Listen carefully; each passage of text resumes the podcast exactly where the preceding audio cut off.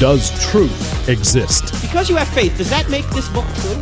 Does God exist? So when someone says there is no truth, if you apply the claim to itself, what should you say?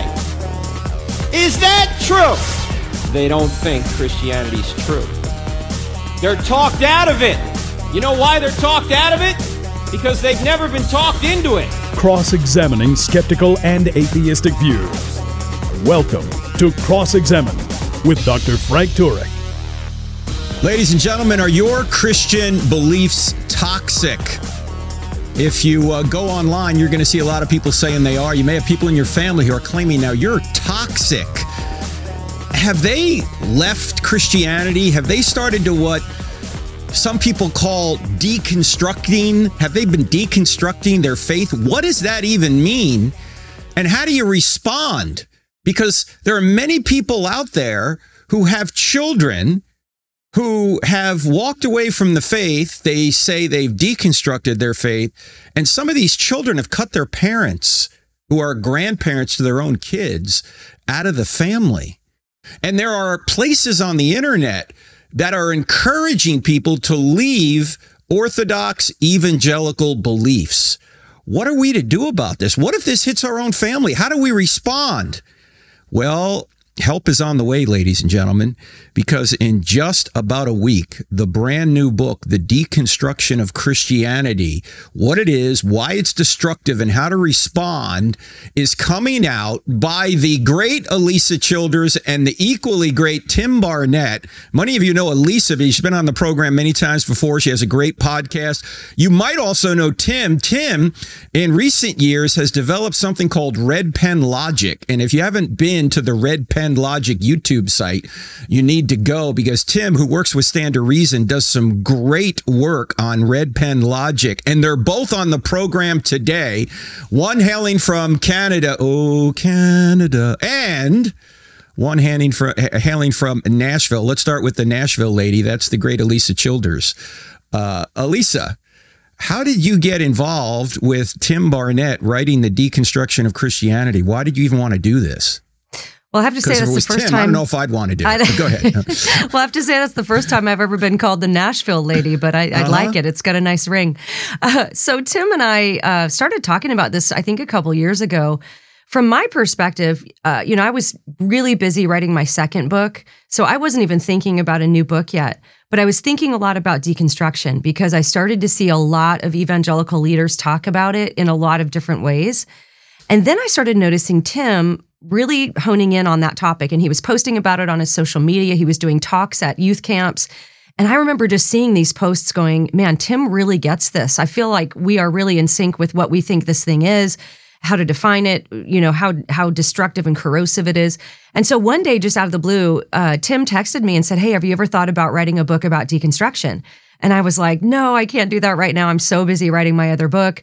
And then Tim said something along the lines of, well, what if we co wrote it? What if we wrote it together? And the minute he texted that, I thought, this is going to happen.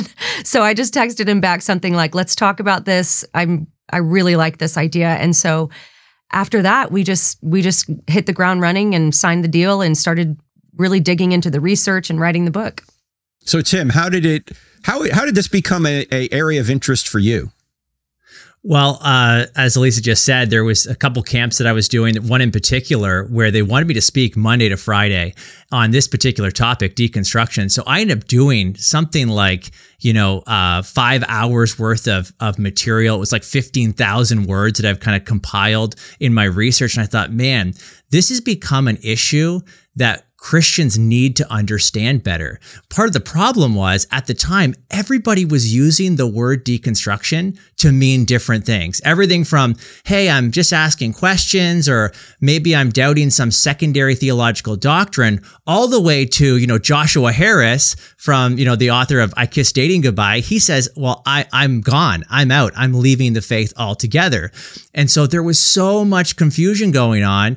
And this is why they asked me to speak on it. What I was able to do was, hey, let's step by step kind of walk through what really is this thing called deconstruction. And as as we kind of work through some of that research and and walk through it, we found that man, most of the church has no idea what's really going on in the deconstruction movement. And so we wanted to kind of raise the alarm or, uh, you know, provide that information so people aren't blindsided by it when they hear that their loved one is, is deconstructing the faith.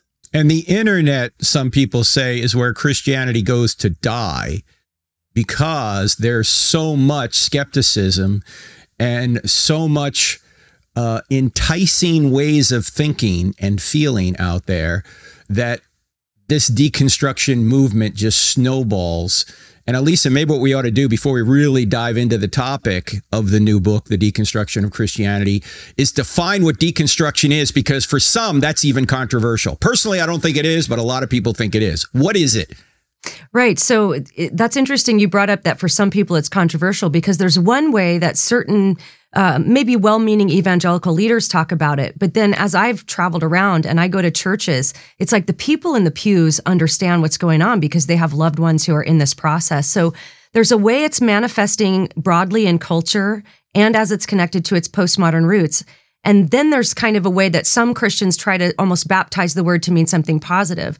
And so Tim and I wanted to be really careful. In fact, our definition was the hardest sentence I think to write in the whole book. We we worked it and reworked it and reworked it. And so ultimately our definition, and this is the definition we put forward in the book and defend throughout the book, is this. Faith deconstruction is a postmodern process of rethinking your faith but not regarding scripture as the standard. And we think that that really nails on the head what we see happening in the movement. But it also, we wanted to be sure and put that word postmodern in there because this really, this word has a history in this context. And that is that it flows out of this postmodern philosophy that rejects the idea that absolute truth exists or at least can be known when it comes to things like religion and morality. So in the deconstruction hashtag, in the movement, it is not about getting your theology right. It's not about pulling out your Bible and saying, okay, is what I believe biblical? Does this line up with God's word? It's not about that. In fact, if you hold the Bible as your authority in this movement, they'll tell you you're not doing this right. And interestingly, Frank, um, part of the reason I started thinking about it this way is because I had my own faith crisis that I've been on the show before and talked about. In my first book, I actually described what I went through as deconstruction. But after my research, into what deconstruction really is, I don't use that word anymore. I actually correct myself in this new book and say, actually, I wanted truth. I sought after truth. So that wasn't deconstruction. That was a faith crisis. It was a time of really agonizing doubt, years of rebuilding my faith. But it wasn't deconstruction because deconstruction is ultimately a shift of authority from an external authority for truth to the self. And that's why we've defined it the way we have. Now, Tim, uh, Alisa just mentioned that there are some people who will say, particularly the proponents of deconstructing away from what we would call Orthodox Christianity, uh, they would say that on one hand, you can't tell anybody what to believe about religion. But yet, on the other hand, didn't they just tell Alisa that she couldn't stay in, in Orthodox Christianity? Isn't there a self referential, self defeating aspect to this? Oh, absolutely. And what you find is when you start to listen to the thought leaders in the deconstruction movement, we call them the deconstructionists, what you find is there's so many inconsistencies and there's so many um, self-refuting claims that go on. Uh, for example, uh, one pretty well-known deconstructionist, he promotes it on his Instagram and on his TikTok, is the Naked Pastor. Now, do not Google Naked Pastor. I'll get you into trouble. Okay, but he's he's got over hundred thousand followers on Instagram, and um, and in one particular video, he says that he doesn't want people to reconstruct into a new theology. Well, why not? Because deconstruction is a never ending process. You're always deconstructing what you believe. In fact, some of these guys will say, try not to hold any beliefs. Of course, anyone who's, you know, listened to your program knows that's a belief in itself, right? And so their belief is that you should never hold beliefs. And of course, they don't want you to reconstruct into a, a, new theology because you'll have to deconstruct that. Well, if you follow the Naked Pastor or any of these other deconstructionists, you find, of course, they hold a theology. I mean, just look at what the, the content that they're putting out there. And so over and over again, there's self refuting, inconsistent claims being made all the time. We're talking to Tim Barnett and Alisa Childers. Their brand new book comes out January 3 1 The Deconstruction of Christianity. Go order it right now, and I'll tell you why you need to order it right now before it comes out, right after the break. You're listening to I Don't Have Enough Faith to Be an Atheist with me, Frank Turek, on the American Family Radio Network, back in two.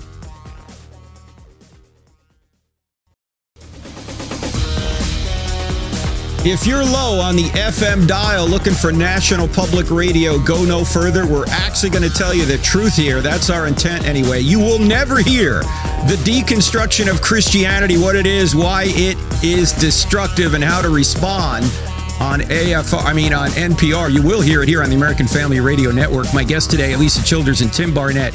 Brand new, great book. I read it in one day, forward by Carl Trueman on this deconstruction movement and what you can do about it, especially if there's someone, a loved one of yours, uh, that has come to you and said, you know, you're toxic. I can't believe what you believe anymore. Stay away from me. Don't call me. Don't contact. What you know? What do you do? What is this motivated by? Where did this come from? And how can you respond? That's what this brand new book will do. And I want you to, to go to Amazon or wherever you get books in advance and order it now because you're get, look, you're going to get it. Okay, I'm just telling you, you're going to get it. So get it now, and the reason for that is it really helps more people see the book if the book is highly ranked just prior to coming out. So go to Amazon. If you get books on Amazon or Barnes and Noble or Christian book distributors, wherever you get it, order the book now. It'll it'll be uh, at you or at your door in a week or so, and you're going to want to devour this. And by the way, you're not just going to learn uh, the deconstruction side of things, you're also going to learn Orthodox Christian doctrine when you when you doctrine when you read this book. So that's going to be a really big advantage. Uh, Tim, the uh, reasons that you give for deconstruction in the book. Uh, I, I kind of really highlighted page 184 because it, it really succinctly says the two major categories of reasons why people decide that they're no longer Orthodox Christians. And you write this. Um, you say sin can play a role in deconstruction in two ways. First, deconstruction is often a reaction to sin. And then, second, deconstruction can be motivated by sin. Speak to the first one. How is deconstruction a reaction to sin? And then Alisa can take the second one. Sure. We were, I mean, one of the challenges that comes up when people talk about deconstruction is evangelicals will be mocked and uh, by the deconstructionists, they'll say something like, "Well, you just think we just want to go around doing some more sinning. You know, we just want to mm-hmm. do a lot of sinning. That's why we left Christianity." And what we want to do is is we want to address that challenge. And one of the one of the claims we make in the book and argue for is that actually all deconstruction relates to sin in a couple of ways. One is it's a reaction to sin. So when, when someone deconstructs because of, say, church hurt, because they have been hurt in a church that they've gone to, whether it's legitimate abuse, um, and we, we we heard stories about that, tragic stories about that, or some kind of whatever perceived abuse. Oftentimes, it's because there's an individual who has done something that's sinful, right, in the church um, or when you experience suffering. Virtually every deconstruction story that we listen to had some kind of suffering in it. Someone trying to reconcile a good and loving, powerful God with the suffering and evil in the world. And of course, we part of our worldview is there is suffering and evil in the world because of sin. So there's there's a, a sense in which deconstruction, all these stories are a reaction to sin. So that's what we were talking about there. Alisa, how are many of these deconstruction stories motivated by sin? What do you mean by that? Well, in my opinion, you know, we took in quite a few deconstruction stories and uh, got really deep into the online space there. And as Tim mentioned, sometimes they'll come on and say it really frustrates them when Christians say, Oh, they say we just want to keep on sinning. But then what's interesting is under posts like that, many other deconstructionists will come on and be like, But you know, actually, I really do enjoy getting to sleep with who I want to and things mm-hmm. like that. So, you know, sometimes they'll even admit it. But even the ones that don't admit it, if you really listen closely to the deconstruction stories, there is a moral undercurrent under absolutely every single one. I cannot say that I have ever listened to a deconstruction story where it wasn't at least mentioned or that the presumption is that the Christian sexual ethic is oppressive to LGBTQ people, or that um, the different roles that men and women have to play, that this is oppressive to women. So it's not like they're saying, well, is this oppressive, or is this correct theology, or what is God's design for sexuality? That's not the question being asked. It's the it's the assumption that it's hurting people and it's harmful to people, and that will play a role in absolutely every deconstruction story. I really think that intellectual doubt, if someone's going through doubt and it's purely intellectual, that gets resolved fairly quickly because there's just so much evidence out there. So, uh, what I have found, I, I was even talking with a lady who was in deconstruction and she was telling me all of the what she thought were intellectual issues and all of them were moral every single one of mm, them. And i pointed mm. that out to her and i said i actually don't think your doubt is intellectual and it blew her mind because she really thought that it was. But really it had to do with suffering. It had to do why would a good god allow this or why would god do this in the old testament and things along those lines and questions about biblical sexuality and what that does and the fruit it produces in people's lives. So um, I definitely think it's motivated by sin and rebellion in a lot of cases. Now, like Tim mentioned, there are the cases where somebody has just been so wounded by the church, they're confused, they're scared. Um, and we acknowledge that and we have so much compassion for that. But very often, and it can be it can be a, a mixture of both as well, but very often it's really got this moral undercurrent to it. People often ask me when I go to college campuses, what are the main objections to Christianity? And by the way, friends, I'll be at Purdue University on February 1st. Go to our website for more on that. February 1st, we're doing, I don't have enough, I don't have enough faith to be an atheist in West Lafayette, Indiana, as you know. Anyway, they'll ask the question, you know, what are the, what are the top objections that people give to Christianity nowadays? And now I say the top three objections are morality, morality, and morality. They're all related to morality. I hardly ever have anyone say, I don't think there's any evidence that God exists or the evidence for God. You know, there's some atheists that will say that online, but, or they'll say, you know, I just don't think there's enough evidence for the resurrection. It's always some sexual thing or some, uh, something God does in the Old Testament or evil. These are all moral issues. So, Tim, um, do any of these deconstructionists, when you challenge them, on well, what moral standard are you using to say that these things are wrong? Hmm. Where do you get that from? What do they say to that? Well, I mean, it just depends who you're talking to. Uh, what's fascinating is some of these individuals who have deconstructed um, have now become moral relativists and will admit that. Um, so but they wait, don't believe wait, in. If, if, if they say that, then then they've lost all force for any of their objections to Christianity. I mean, sure. if you know, if if if they think LGBTQ is good, it's only relatively good if relativism is true. Hmm. How can they yeah. accuse you of being a Christian and and and being wrong if there's nothing really wrong with being against anything? So I mean, it's it's important that we point that out. Um, is there a moral standard that's objective? If not, then what's your concern? Is it just personal preferences? Hmm. You know, some people like Brussels sprouts and some people don't and so some people, you know, think homosexuality is a sin, and yeah, and some people don't. So that that's all it comes down to is is a preference claim. Uh-huh. Um, however, they might be doing more of an internal critique. You know, like okay, I'm stepping into your worldview, Christian, and now I'm going to, you know, be in this moral universe where there is an objective standard, and then try to do, you know, to point out some kind of inconsistency. The problem with that is we can now use the resources of a Christian worldview, and one of those, of course, is uh, scripture, mm-hmm. and uh, and so this is this is one approach. But you're right. I think Frank that oftentimes I think we assume uh, wrongly that we're just logic machines. And so if someone were to deconstruct, oh, it must have been because of some logical or rational reason. But that's just not the case. I mean, especially in the 21st century where it's not I think, it's I feel. And a lot of people are just motivated by their feelings and that becomes a guide for them. And so when there when there uh, is some kind of challenge or hurt or whatever that comes along, um, it's it's their feelers, not their thinker, that's doing that's doing the the guiding there. And uh, and so as Christians, we point out, hey, God has created us to be emotional creatures, to feel absolutely, um, and moral creatures. But there is something that we need to align with, and that is God's word what God mm. has actually said. Mm. Um, And that's that's the difference between deconstruction and, of course, what we talk about in the book, which is reformation or Lisa, how reforming often do you see people who deconstruct claiming, well, they may claim it's evidence, but is it really about evidence?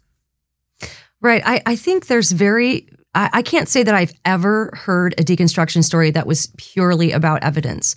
There are some that mask it really well. Like, for example, uh, Rhett McLaughlin from uh, Good Mythical Morning, that was a famous deconstruction story, rattled a lot of Christians actually, because Rhett took about three hours and he started with quite a bit of evidence. He went through the arguments for the age of the earth and into theistic evolution and the resurrection. And he was talking, it sounded very evidential, but if you listen all the way through to the end, he starts bringing in issues of sexuality and how that's oppressive to people. So for for the careful listener, it might sound like it's about evidence, but really it's it, like Tim, you just put that so beautifully where it's like you know because that's such a tough thing. Frank, your question to Tim being, well, if you point this out, what do they say? And often I have I have found that when I've just interacted a little bit on these levels, I had a grown man on Instagram tell me that my questions, and I was asking questions like those, Frank's, trying to point out the logical inconsistencies. This grown man on Instagram said, Your questions make me feel unsafe. And he wanted to cut off the conversation. So, a lot of times when you point out the logical inconsistencies, that's actually perceived as attack. It's perceived as abuse and it's perceived as, you know, toxic, these words that are being used. So often they will retreat away and, and you can end up even pushing them away further even though you're correct, even though, you mm-hmm. know, if they mm-hmm. could just see the logical inconsistencies and and live toward truth, but that's not really the point. And that's the thing we hope people will understand is that deconstruction is not a truth quest. It's not about getting your beliefs to be correct or right or being logical or rational or in fact, many deconstructionists, we had some tell us this personally when we had private Zooms that we're just stuck in the rationalism of uh, the, you know, the post-enlightenment, uh, you know, rationalism. We're stuck in that and we need to let that go. And so it, it's a really um, interesting animal because they do not care that they're illogical. In fact, they could even feel attacked if you point it out. Yeah, it was unsafe talking to Alisa Childers because we've seen Alisa in action when she's talking to a progressive Christian and she starts asking questions and we're going, oh, I wouldn't want to be on the other end of that. Yeah, so he just shut the conversation down. Huh? That was it. Yeah. Just to get He- out of it. He just said, "You're, you're, you're basically you're at." He was suspicious that I was asking so many questions because I was trying to get at the root. I was trying to get him Yeah. Mm-hmm. to see the root of his logical inconsistencies, and he just said, "This is your questions make me feel unsafe." And Frank, that- we- we yeah, act- go ahead, Tim. We tell the story in the book. We actually, I use one of your questions um, in Texas. I was talking with somebody, and actually, we called this individual Frank. It was because we got the question from you. Oh, all right. And uh, and and this guy, he told me he was on a truth quest, and he he said, you know, I can't I can't be a Christian because it's just blind faith. So I'm talking about, well, here's the evidence from the Bible. Faith isn't blind. And I realized he's on a truth quest. He's on some other quest. All right, so hold I a said, thought. Hold a thought. Okay. Hold a thought. We're gonna bring come right back after the break, and Tim's gonna ask Frank a question, and it's gonna be revealing. You're not gonna want to miss this. Get the new book, The Deconstruction of Christianity by Tim Barnett and Alisa Childers. You will not be disappointed. It's gonna help you, especially if you have a family member who's gone through it. And we're back in two minutes.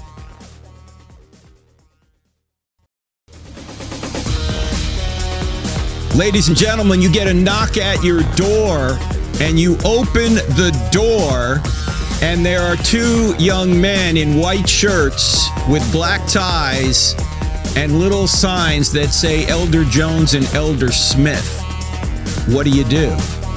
They're Mormons. They want to talk to you and try and convince you that Mormonism's true, or they're Jehovah's Witnesses. How do you respond to these people? What do you do? When God puts somebody on your doorstep, you have a responsibility to interact with them and tell them the truth, but you might not know how. That's why you want to enroll in the brand new online course that starts February 5th. Dr. Brady Blevins will be the instructor. He's going to show you how you can evangelize Mormons, Jehovah's Witnesses, and even Muslims in this course. So check out Conversations with the Faiths. Go to crossexamine.org, click on online courses. You will see it there. And you can take the premium version and do all three. And if you do, you'll be online uh, on Zoom on several occasions with Brady for Q&A.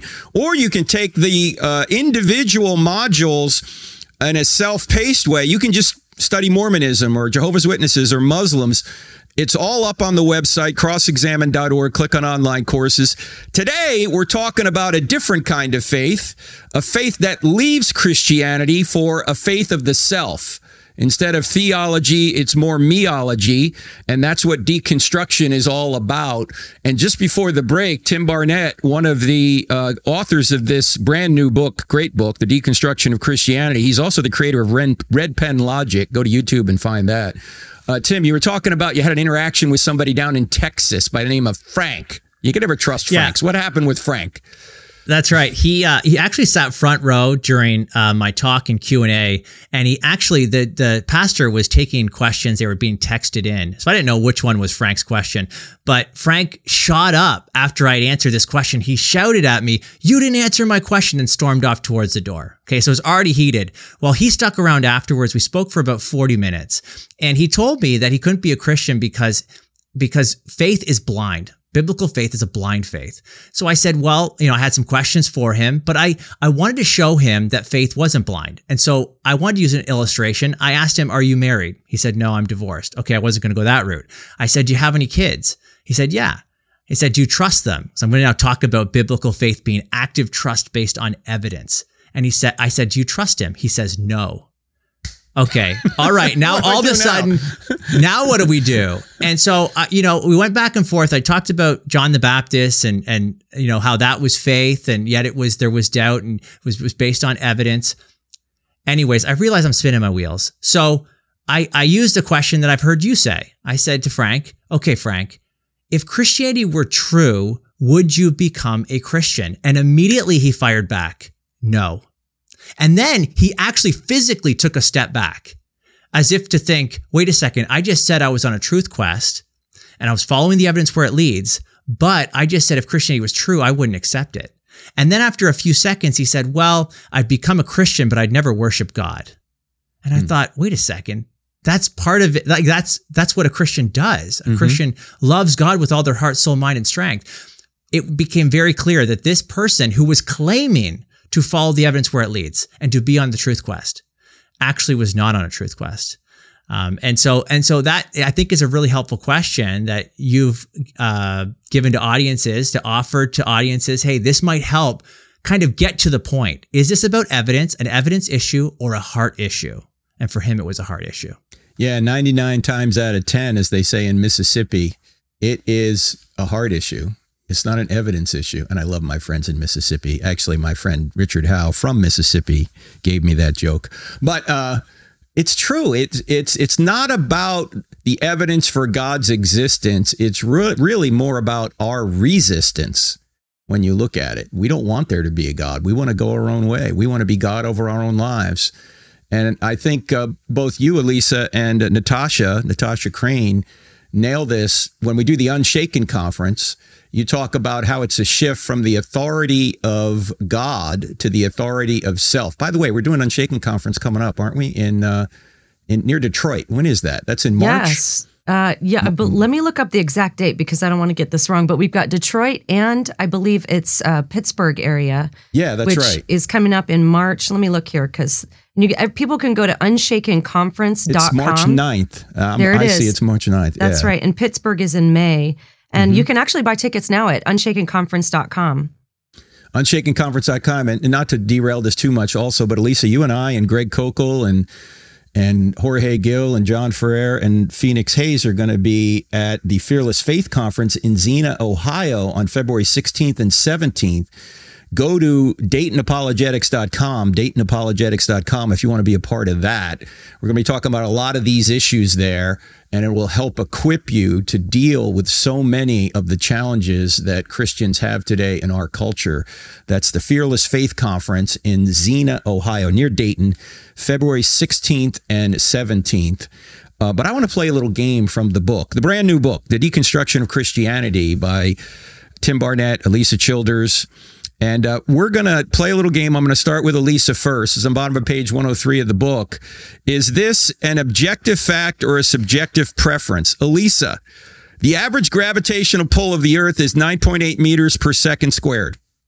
Uh, that's an objective claim. I can't verify whether it's true because I don't know off the top of my head. I So- think Tim probably put that in. You knew Yeah, that, did. didn't you, Tim? Because you you you have a degree in physics, don't you? That's right. Yeah. so he does. So that, Tim wrote that sentence. Okay, here is uh, the second one. This is for you, Tim. She-Hulk was the worst TV show of all time. That is subjective, absolutely. But I want to say it's it's also objective because I watched that series and it was painful. It was painful, but some people did like it, and uh, it is a subjective claim. It is important to know the difference between an objective truth and a subjective truth, ladies and gentlemen. That's what we're Yeah. talking about right now. Okay, Alisa, next one for you. Coke tastes better than Pepsi. That is a subjective claim, although I would agree Hmm. with that claim. Okay, all right. And now, Tim, you, number four. The Empire State Building is located in New York City. Uh, even a Canadian knows that one. Okay, that's an objective truth claim. This is the big one for you, Alisa. Mm-hmm. Number five. ZOEgirl is the best Christian band ever. that is that is very subjective. For those of you that don't know, that was Alisa's band. So we have to know mm. the difference between an mm. objective and a subjective truth claim, or an objective and subjective truth. And Tim, are the deconstructionists looking at Christianity as if it's objectively true or it's just a preference? Well, this is this became so clear um, during the process of writing the book because I often will travel around and do a test just like this, a truth test that I'll offer to young people, and uh, overwhelmingly, we do ice cream versus insulin. So ice cream that's subjective, insulin that's objective truth claims. Well.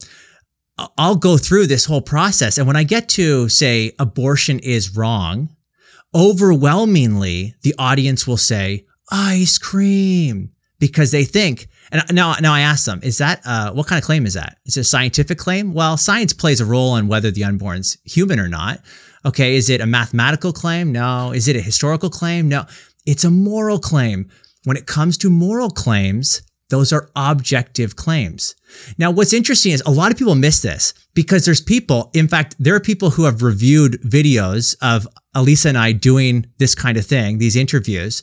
And there was a, a couple progressive guys who who heard us talking about this. And they're like, well, people don't agree about abortion. You know, some people think it's it's okay. And that, I mean, what they missed was the kind of claim it is, the kind of claim is an objective claim. I realize that there are people who disagree with me about abortion being wrong. I'm not asking if it's true or false. I'm asking what kind of claim it is, ice cream or insulin. And what I would have said to those individuals was, okay, take slavery is wrong. Do you think that's objective or not? Mm, of mm. course it's objective mm. or murder. Things that they would agree with as being wrong. Of course they're going to say. So I'm not asking if it's true or false. I'm asking what kind of claim it is. Here's how this relates to deconstruction. Because moral claims or religious claims, Jesus is the only way. Or um, unless you believe that Jesus is God, you will die in your sins. Those kind of claims are also objective. But these deconstructionists have pushed these kind of claims into the upper story. We were talking about uh, Francis uh, Schaeffer and his two story, two tier view of truth. Upper story has preferences in it.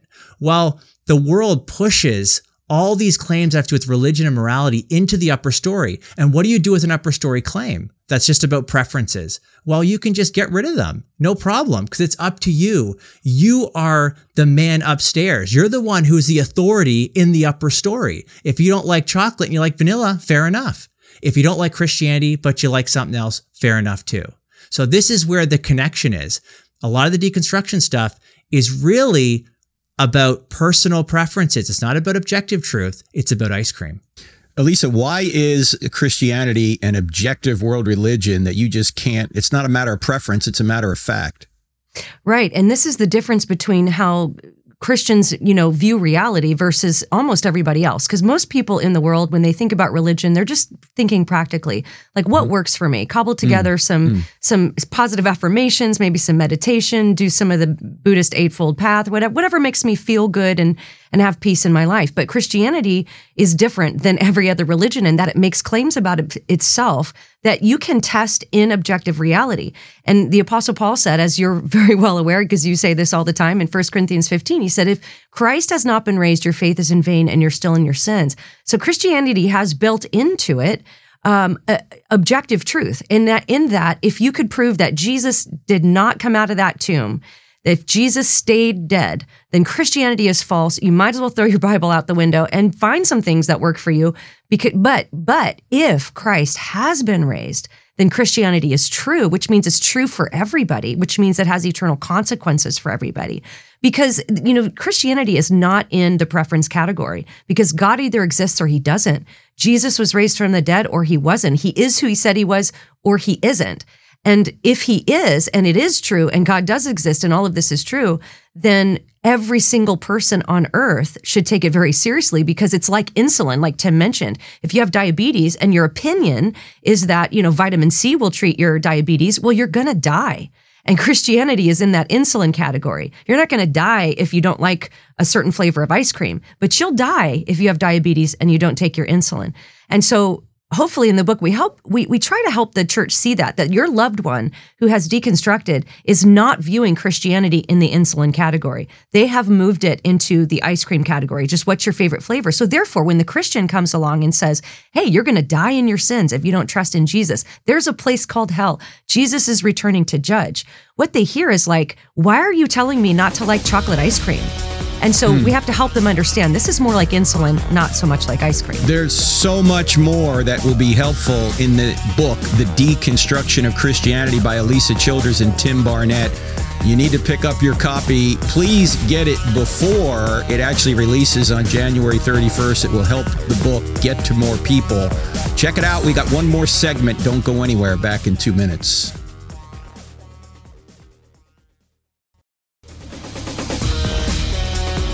Welcome back to I Don't Have Enough Faith to Be an Atheist with me, Frank Turek, on the American Family Radio Network website, crossexamine.org. That's crossexamine with a D on the end of it.org. Have two great friends and great apologists on the program today. Alisa Childers and Tim Barnett, The Deconstruction of Christianity.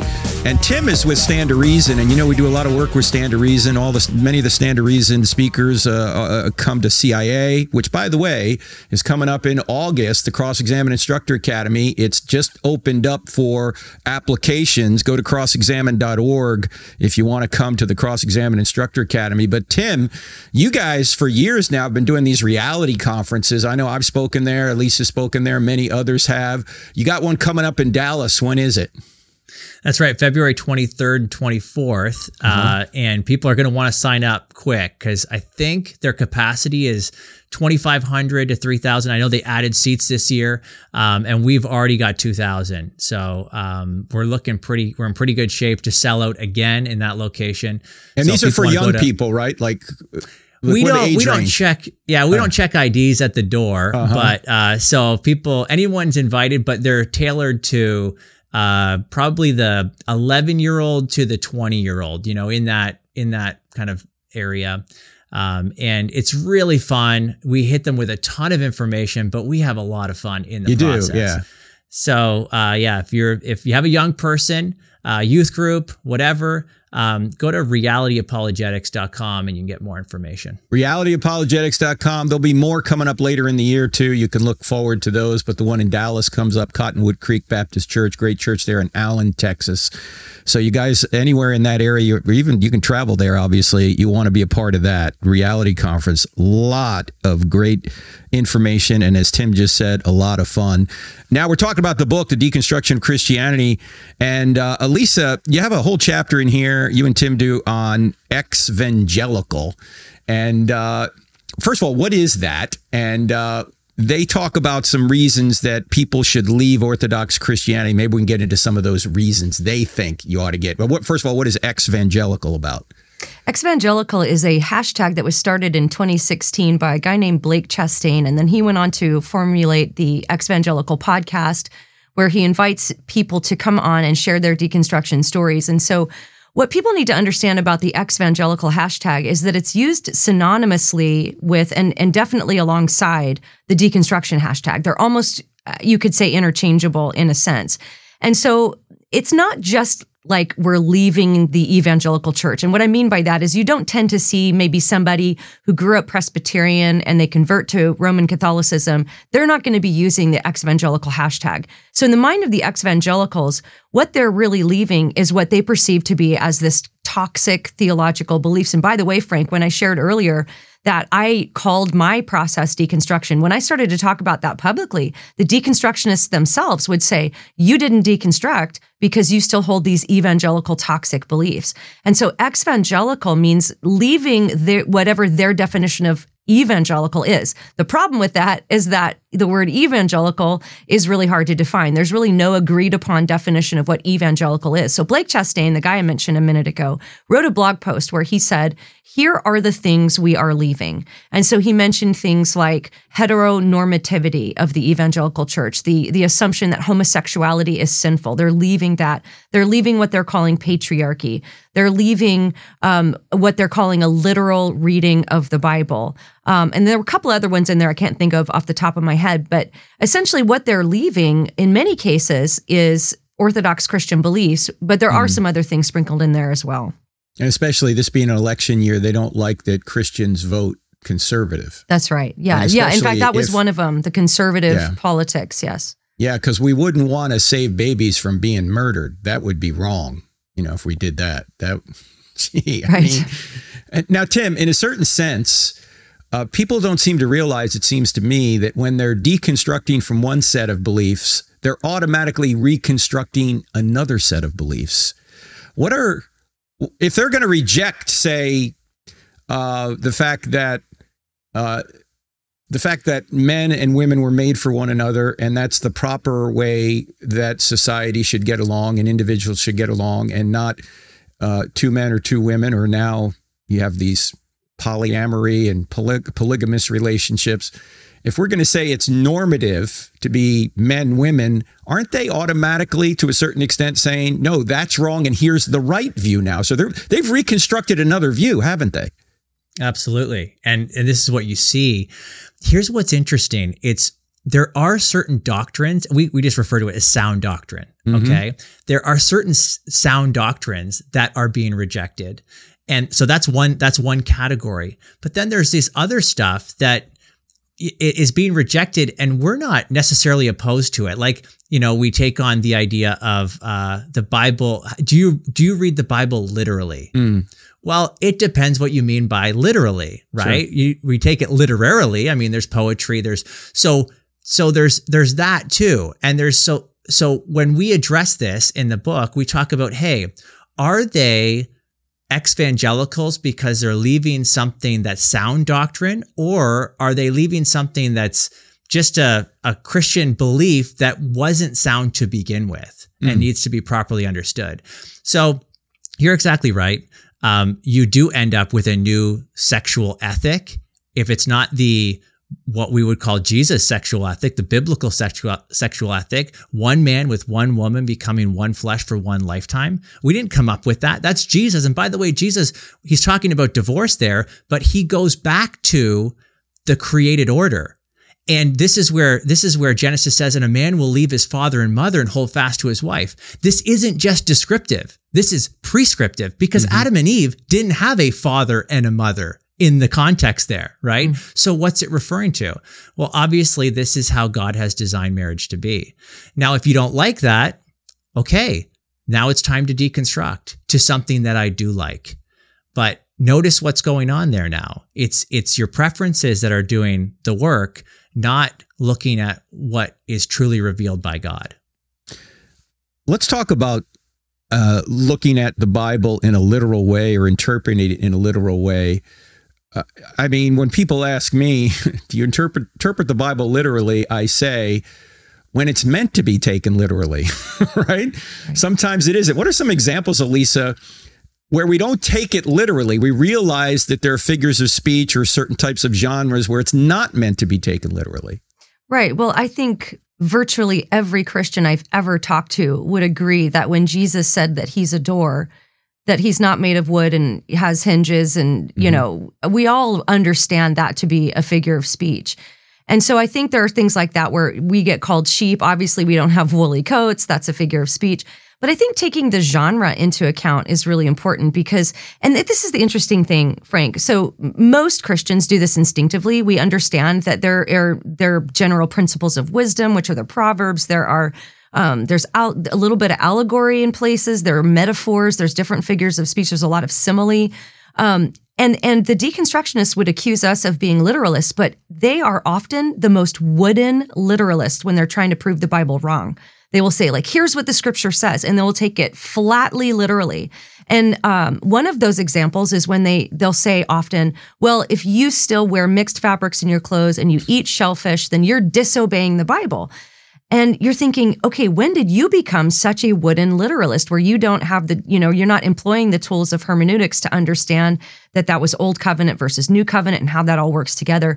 But there doesn't, and there's often also, they don't recognize what Tim mentioned descriptive versus prescriptive. They'll take a descriptive verse and say, look how immoral your Bible is.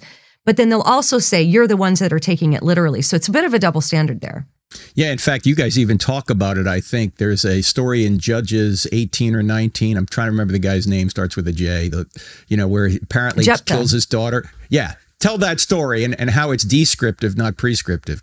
Right. well, there's a there's a story in uh, the Old Testament about this guy Jephthah who makes this this claim to God and says, "Whatever comes out of the door of my house, I will sa- sacrifice to the Lord." And well, it's his daughter that comes out, mm-hmm. and so he goes through it. And Now, there's some debate over whether or not he actually burned her as a sacrifice or dedicated her to the temple, because that word can kind of in, mean both.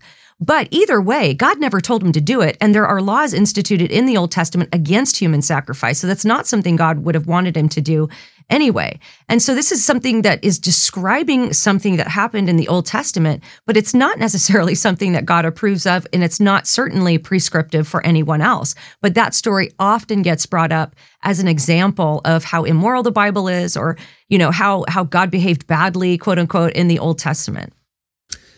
Ladies and gentlemen, we're not going to get through the entire uh, interview that we wanted to do here today. I want to uh, get to what advice both Alisa and Tim have. If you have somebody in your family or a friend who has left Christianity, but we're not going to have enough time to do that. We're going to do that on the midweek podcast this coming Tuesday. For those of you that listen on the American Family Radio Network, that show will not be broadcast on AFR. You have to go find the I Don't Have Enough Faith to Be an Atheist podcast to hear it, and you're going to want to hear it because that's probably why you're listening anyway. You want to know if this is in my family or my friends, how do I deal with it? Uh, but Tim, uh, so anyway, friends, look look up the "I Don't Have Enough Faith to Be an Atheist" podcast if you want to go further. Uh, Tim, what uh, what advice, general advice, would you give people? And we'll unpack it in the next podcast. But what general advice would you give people if if say their daughter or son comes in and says, "You're toxic. I don't want to have anything to do with you." What do you do? Well, here's here's the first question. You want to find out what they mean by the words they're using. So the first question I have is what do you mean by deconstruction? Or what mm. do you hmm. mean by deconstructing the faith? Or in this case, you mentioned toxic. What do you mean by toxic?